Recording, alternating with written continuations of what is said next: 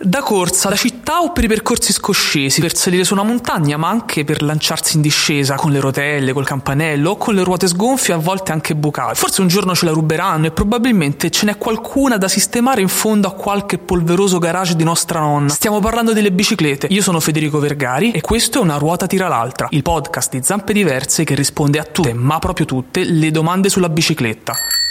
Una ruota tira l'altra. Spiegami un po'. Una ruota tira l'altra. Forte. Ruota tira l'altra. Ma perché? Una ruota tira l'altra. Ma quando? Una ruota tira l'altra. Dai. Una ruota tira l'altra. Fede. Una ruota tira l'altra. Altro? Qual è la velocità massima toccata da una bicicletta?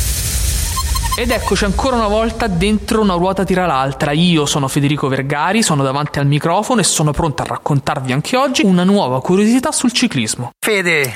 La velocità massima mai raggiunta da un essere umano in sella a una bicicletta appartiene alla ciclista statunitense Denise Mueller-Kornek che il 16 settembre del 2018 nel deserto di Bonneville Salt Flats nello stato dello Utah ha pedalato fino a raggiungere i 296 km h Pensate che alla stessa velocità un Boeing 737 spicca il volo. Il primo ad aver tentato un simile record fu un altro ciclista, anche lui americano, Charles Minton Murphy, conosciuto anche come Mile a Minute Murphy, perché fu il primo uomo della storia a percorrere un miglio in bicicletta in meno di un minuto. Murphy, nel 1899, sfruttò la scia di una locomotiva per arrivare a toccare i 96 km h Per ottenere il record, la Müller-Kornek non utilizzò una locomotiva, ma un dragster, una macchina estremamente aerodinamica usata per le gare di accelerazione che le ha consentito con la sua scia di battere quel record di velocità che resisteva da ben 23 anni ed era fermo a 268 km h